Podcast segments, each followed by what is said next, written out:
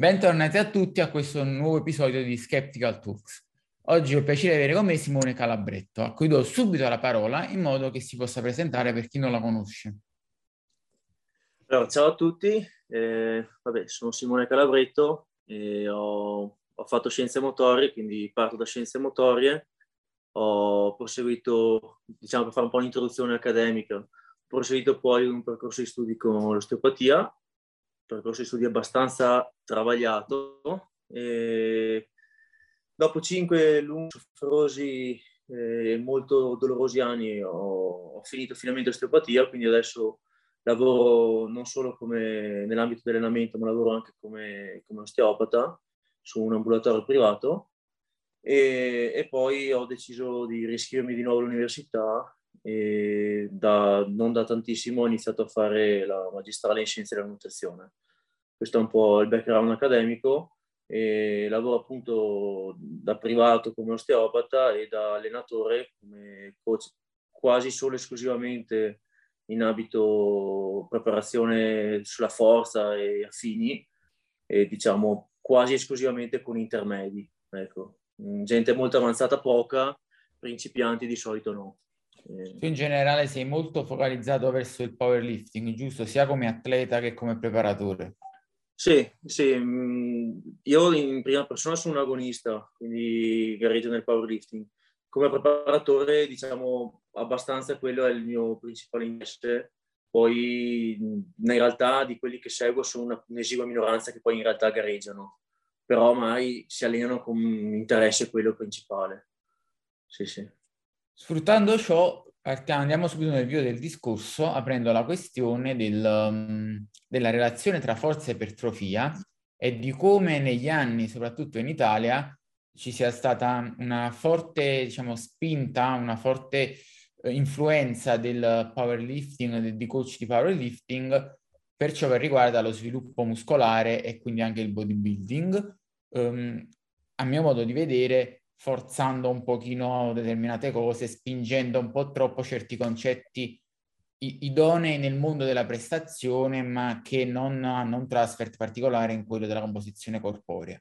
Tu come, come la vedi a riguardo? Qual è la relazione tra forza e ipertrofia?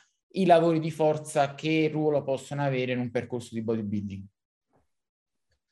Allora, beh, questa è una domanda abbastanza ampia, io ti dico, mi, mi troverai un po' controcorrente per quanto riguarda eh, la relazione forza-ipertrofia, nel senso che mai ci si può aspettare che, essendo io interessato al powerlifting, sia, sia molto favorevole a lavori di forza, quando in realtà, secondo me, la, la relazione è molto minore di quanto viene spesso venduto. Ehm, poi dipende molto il contesto in cui si parla, nel senso se, se, si parla soprattutto di, che è quello che si fa di solito, di un RM, quindi forza massimale, soprattutto su specifici movimenti multiarticolari, secondo me la relazione non è così proporzionale, cioè non c'è tutto questo gran legame. E, ehm, non è così detto com, come, come suona dire bene che uno ha un braccio grosso perché fa tanto di panca o viceversa o che perché uno ha so, un elevato massimale di squat, quindi è per quello che ha una coscia grossa, un quadricipite sviluppato.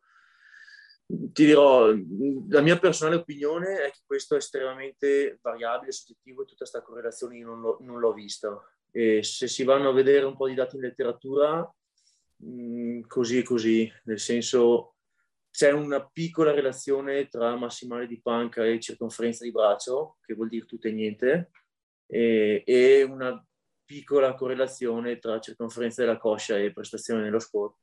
Però, però eh, a mio parere vanno messi i puntini sulle i, cioè prima di us- usare questi dati per affermare che quindi una determinata metodica sia l'ideale o sia la più efficace per l'ipertrofia, secondo me ce ne passa, insomma, perché eh, noi vediamo due cose insieme, cioè che quelli grossi fanno determinate prestazioni, poi non lo sappiamo se è che quella prestazione è derivata dal fatto che loro do, di natura sono grossi, sono dotati, o se il fatto che abbiano un braccio grande sia la conseguenza di un allenamento.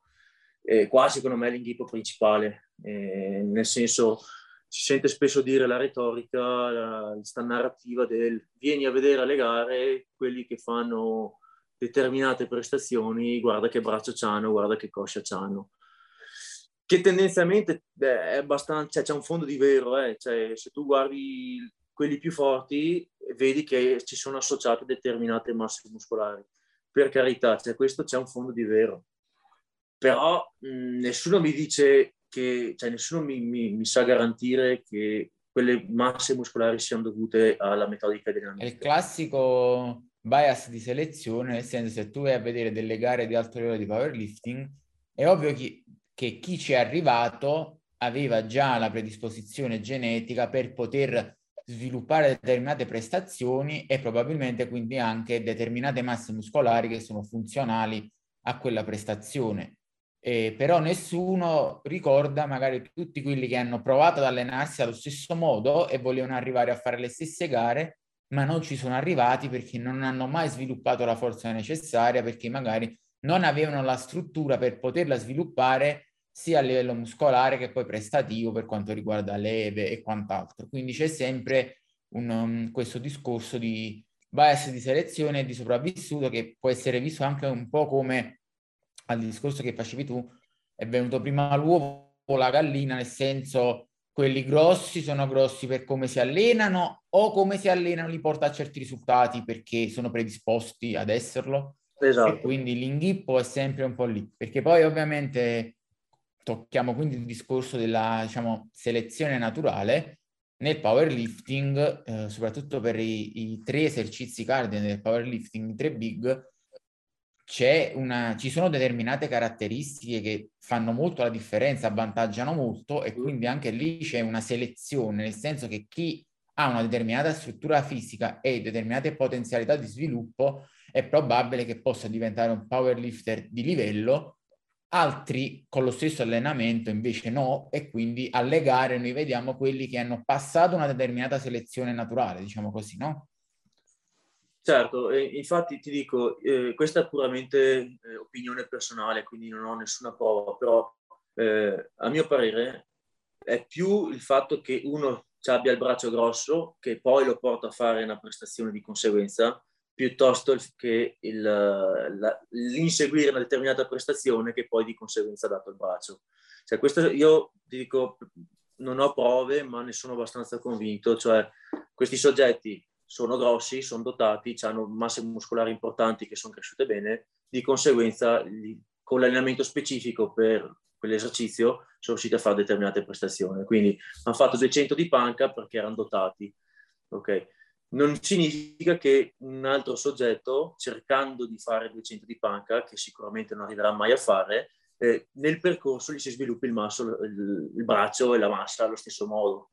Personalmente sono molto d'accordo e per fare una metafora che semplifica il concetto è come dire chi ha per natura un ottimo motore, quando gli viene messo un, un ottimo pilota, che sarebbe il programma di allenamento specifico fatto bene, riesce ad avere determinati risultati importanti. Mm-hmm. Il motore non ce l'ha, anche con il pilota migliore del mondo, quindi il programma migliore del mondo, non riesce ad andare oltre certi limiti ok? Eh, perché il, il, motore poi per certe prestazioni è fondamentale e il motore, diciamo, è, è molto predisposizione genetica, nel senso se tu hai la possibilità con un programma, un, un percorso di un certo tipo, a sviluppare determinata fisicità e poi determinate prestazioni, ci arrivi. Se non hai questa predisposizione, perché hai altri limiti genetici, altra struttura, con qualsiasi programma, qualsiasi cosa ottimale, il miglior pilota del mondo, arrivi a un punto che quello è il tuo limite ed è difficile andare oltre. Mm-hmm.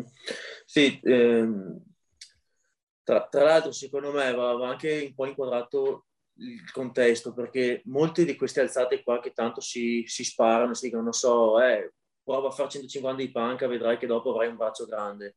Ecco, mm, una cosa che io ho più notato, più che il braccio, il principale muscolo agonista che è correlato con la, con la, con la prestazione, quella l'ho vista molto scarsa. Quello che ho notato invece che essere un po' più forte come legame è la quantità totale di massa corporea del soggetto, ma intesa proprio come anche peso corporeo, quindi anche massa grassa. Sì. Nel senso, eh, prendendo un multiarticolare complesso dove, non so, lo squat, dove ci sono più muscoli coinvolti, eh, se noi andassimo a vedere la relazione tra un RM nello squat e, eh, non so, sezione trasversa del quadricipite, secondo me, adesso non ho un dato sotto mano, ma secondo me il legame sarebbe non così forte, ok? Poi è chiaro che se uno è un toro probabilmente fa di più di uno che eh, non ha proprio il quadricipite, però mh, non è detto che tu riesca a fare una grande prestazione sullo squat grazie a un quadricipite, cioè tu puoi farla magari perché, vabbè, leve ovviamente in primis, ma eh, uno può farla perché magari ha un gluteo, ha l'adduttore, ha una bassa schiena forte, eh, il discorso del sistema nervoso chiaramente anche quello influisce molto, però ehm, in una catena di muscoli che partecipano non è detto che quello che ti interessa a te sia il responsabile della prestazione. Quindi eh, io posso magari fare tanto sport, magari effettivamente mi fa crescere la massa muscolare globale, ma non me la fa crescere mai del muscolo che mi interessa, come può essere il quadricipite, perché eh, si può vedere che ad uno cresce il gluteo, ad uno cresce l'adduttore, ad uno cresce il quadricipite e è estremamente variabile, principalmente dalle leve, questa cosa qua cambia drasticamente che muscolo viene coinvolto. Perciò non è che la prestazione non sia assolutamente zero collegata, cioè c'è un collegamento perché cioè, esistono le categorie di peso, esistono tutte queste serie di cose qua, però, eh, però è, è, variabile, nel senso che uno può riuscire a fare una prestazione elevata eh, su molti articolari complessi anche senza avere il principale agonista molto sviluppato. Sì, concordo Questo... ed è un modo per dire che fondamentalmente ehm, la prestazione può essere correlata diciamo alla massa muscolare complessiva totale di un soggetto perché bene o male a seconda delle leve della struttura e via dicendo puoi utilizzare più alcuni muscoli rispetto ad altri perché cambi un po' il piano di lavoro, cambi l'esecuzione eccetera eh, su soggetti, eh, paragonando soggetti con più o meno leve simili. Cioè se abbiamo soggetti con più o meno leve simili, se c'è una discrepanza importante prestativa, probabilmente chi ha prestazioni maggiori ha un, una complessità della massa muscolare nella sua totalità superiore, che però può dire anche che comunque magari non è quello col quadricipite più grande, però complessivamente tutta la massa muscolare totale, se le leve sono abbastanza simili, probabilmente sarà maggiore in chi ha una prestazione maggiore. Chiaro. Quanto riguarda comunque la massa corporea nell'esercizio come la panca piana, non è un caso che forse ehm, è probabilmente l'esercizio, gli esercizi di spinta in generale, quando perdi peso in una fase di deficit, sono quelli che soffrono di più. Sono quelli dove probabilmente vai incontro a stalli più precoci o, in, o addirittura perdita no, di, di performance mentre perdi peso durante una fase di deficit. E la stessa cosa, non esattamente la stessa cosa, ma col quadricipite in uno squat, cioè, a, a, mentre aumentiamo eh, la, il carico sul bilanciere, questo va a cambiare anche il centro di massa. Quindi eh, il bilanciere, se arriva ad essere il doppio del nostro peso, potrebbe essere direttamente lui, il nostro centro di massa, che per mantenerlo sopra al piede, perché se no cadiamo, e dato che io non ho mai visto nessuno nel powerlifting cadere durante uno squat. Forse perché pesava troppo, no? E non riusciva, non riusciva a venire fuori dalla buca, però perdere l'equilibrio io non l'ho mai visto. Perché? Perché manteniamo sempre il centro di massa in, sopra il centro del piede e quando il bilanciere diventa il, il centro di massa, eh, la flessione di ginocchio normalmente, normalmente perde quindi diventa molta, molta flessione d'anca e, e se non c'è flessio, flesso estensione di ginocchio, quadricipite non c'è. Mm. Sì, poi volevo aggiungere una cosa sempre sul discorso, dicevi, del deficit calorico della massa totale corporea. Eh, qua, qua mi piacerebbe fare una, una, precisazione, cioè sono d'accordo, mi piacerebbe eh, però precisare una cosa magari per chi ascolta, che un conto è il deficit calorico in sé, un conto è il calo di peso corporeo, cioè eh, un deficit calorico magari hai un, un calo di substrati energetici, quindi hai meno risorse, meno energie, tutto quello che ci va dietro, quindi gli allenamenti sono più difficili da recuperare e la prestazione cala per quello, magari anche senza avere un sostanzioso cambio delle sì, circonferenze sì. o del peso sulla bilancia. Però c'è anche un altro discorso che è, a prescindere dalla, dal bilancio energetico, che se noi siamo a un peso corporeo più basso, cioè io posso fare un, un cut grande, ok, perdere molto peso, poi tornare in normo o addirittura risalire però le prestazioni che faccio a quel peso non corporeo comunque la stessa. non. Per il cambio cioè, del peso corporeo, appunto. Esatto. E molto è dovuto non necessariamente all'agonista o a quello che noi piacerebbe fosse l'agonista principale come il corricipite, ma anche mai semplicemente ti cambia il giro vita, ti cambia il giro vita o ti cambia, non so, sulla panca ti cambia anche il ROM che fai, cioè l'essere più, più leggero. Sì, sì, sì.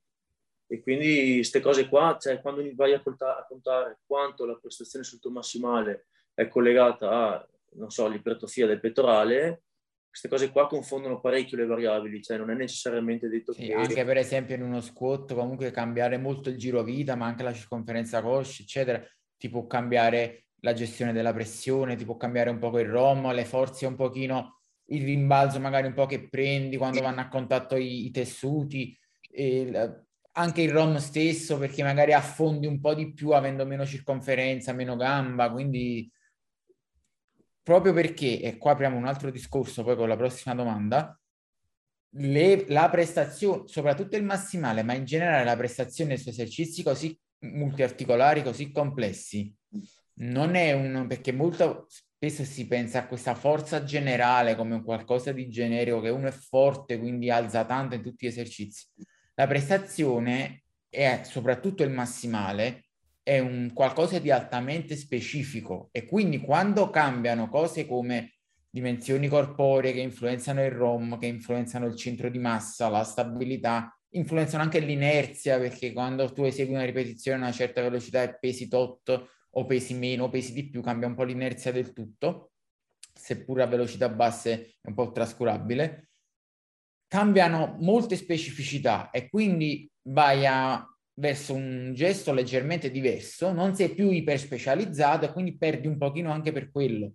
E ehm, questo, e questo è anche il motivo per cui secondo me la correlazione poi reale tra prestazione di forza, soprattutto massimale, ipertrofia, è molto più debole di quello che si pensa, e perché appunto l'ipertrofia è il quanto di più, tra virgolette, a specifico ci può stare, infatti è ottenibile con tantissimi modi diversi, alte ripetizioni, basse, cedimento, uh, buffer, qualsiasi cosa, purché ci sia un determinato effort e determinati parametri, mentre la prestazione è iperspecifica. E quindi ovviamente se uno uh, ricerca questa specificità per la prestazione, spesso non va a toccare i parametri invece che sono fondamentali per sviluppare l'ipertrofia.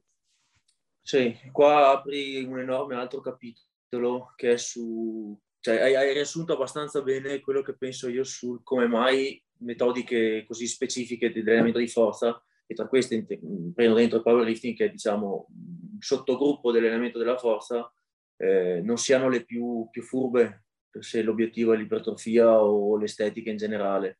Perché eh, tu vai a fare un lavoro molto specifico, mirato, perché sei costretto a farlo se l'obiettivo è quello, che per carità indirettamente avranno anche dei, dei risultati di ipertrofia, però è un lavoro diverso da quello che faresti se l'obiettivo principale fosse l'ipertrofia.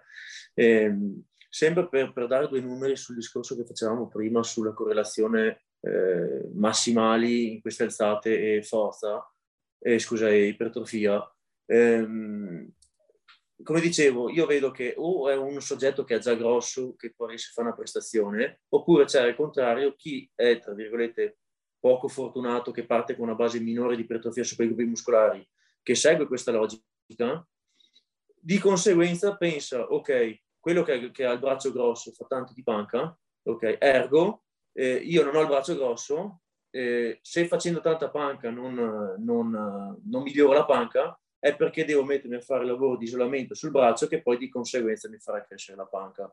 Ok? Questo è un po' un, un giro un po' così che come tutte le cose c'è un fondo di verità, ok? C'è un, alla base qualcosina che può essere applicabile, che è vero, però cioè, sei tu che dopo magari alla fine di tutto questo percorso tortuoso, che comunque mai qualcosa ti avrà portato perché ti sei allenato, eh, dici ok, si, ti si rinforza la tua idea che questa cosa sia vera, perché o che sei dotato e ti è cresciuto il braccio lo stesso in ogni caso, o che l'hai allenato a parte perché non cresceva con la panca, alla fine dici, ok, hai visto 150 in panca, braccio grosso. Ok? E in un modo o nell'altro alla fine vai a confermare, diciamo, la tua teoria di partenza. Però per, per dare dei numeri spicci, eh, non è vero che, che, uno se fa 160, 170 di panca automaticamente c'è un braccio così o che se uno fa 250 squat c'è una coscia così. Cioè, n- non è detto per niente, cioè, per dirti, io, io vabbè, sono Nessuno fa la correlazione con il lavoro, tipo 150 di panca, infermiere. no? eh, che più o meno la correlazione ha, ha la stessa validità. Eh? Sì, Anche diciamo... perché poi stiamo parlando nella panca eclatante perché abbiamo chi fa 5 cm di escursione, chi ne fa 20 a seconda di arco, torace, braccia, eccetera, eccetera. E...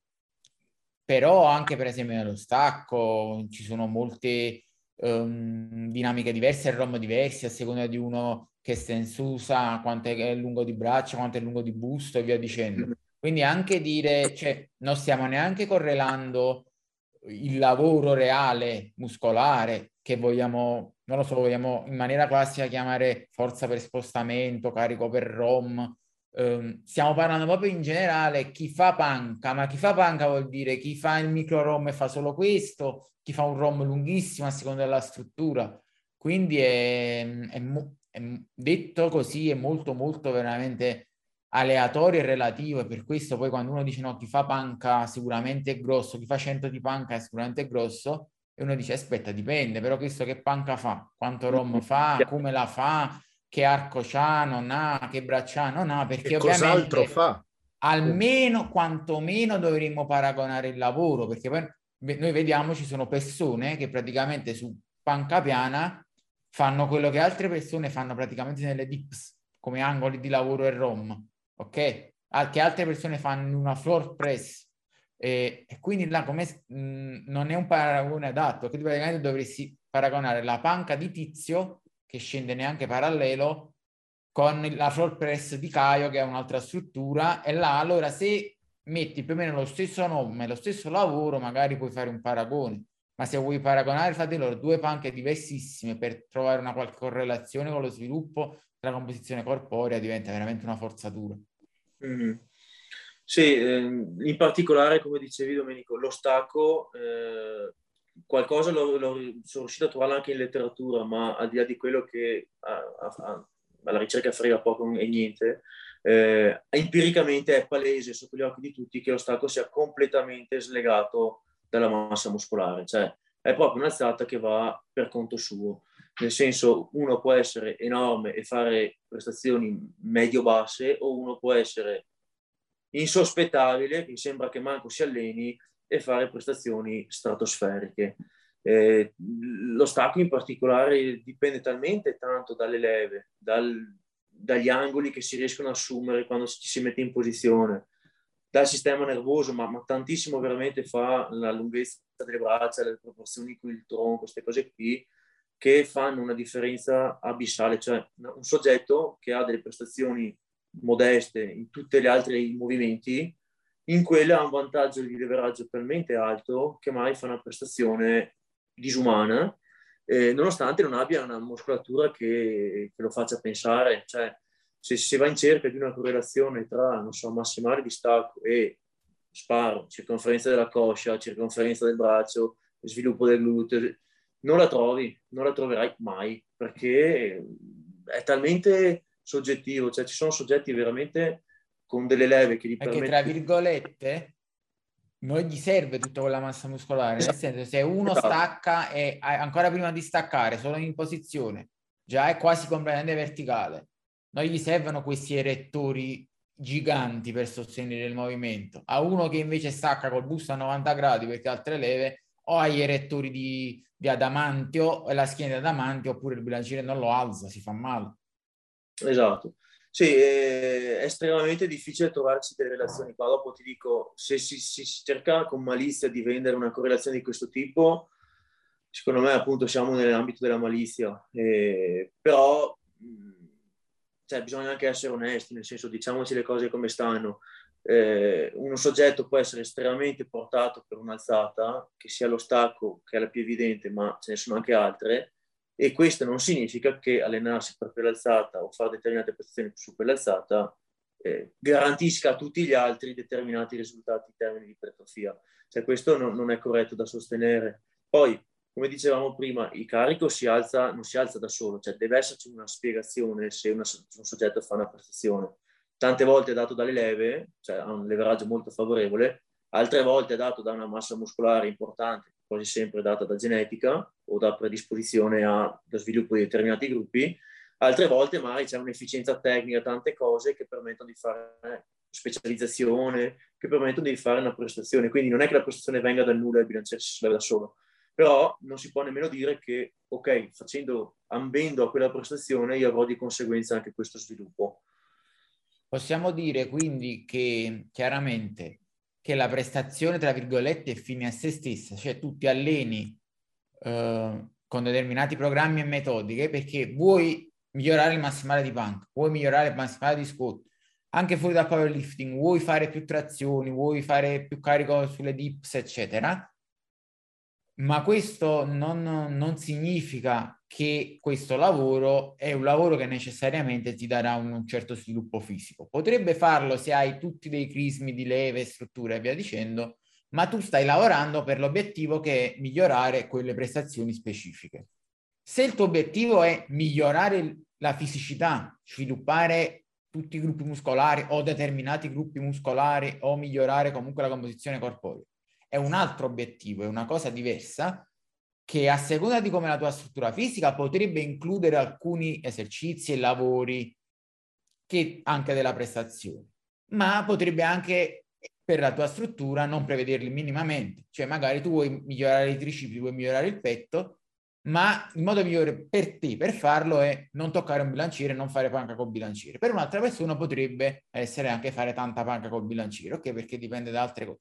Però sono uh, strade diverse, cose completamente diverse. È come se uno vuole imparare a giocare meglio a pallone o a pallacanestro. Ok, stanno, c'è una palla in tutte e due, ma sono due cose diverse.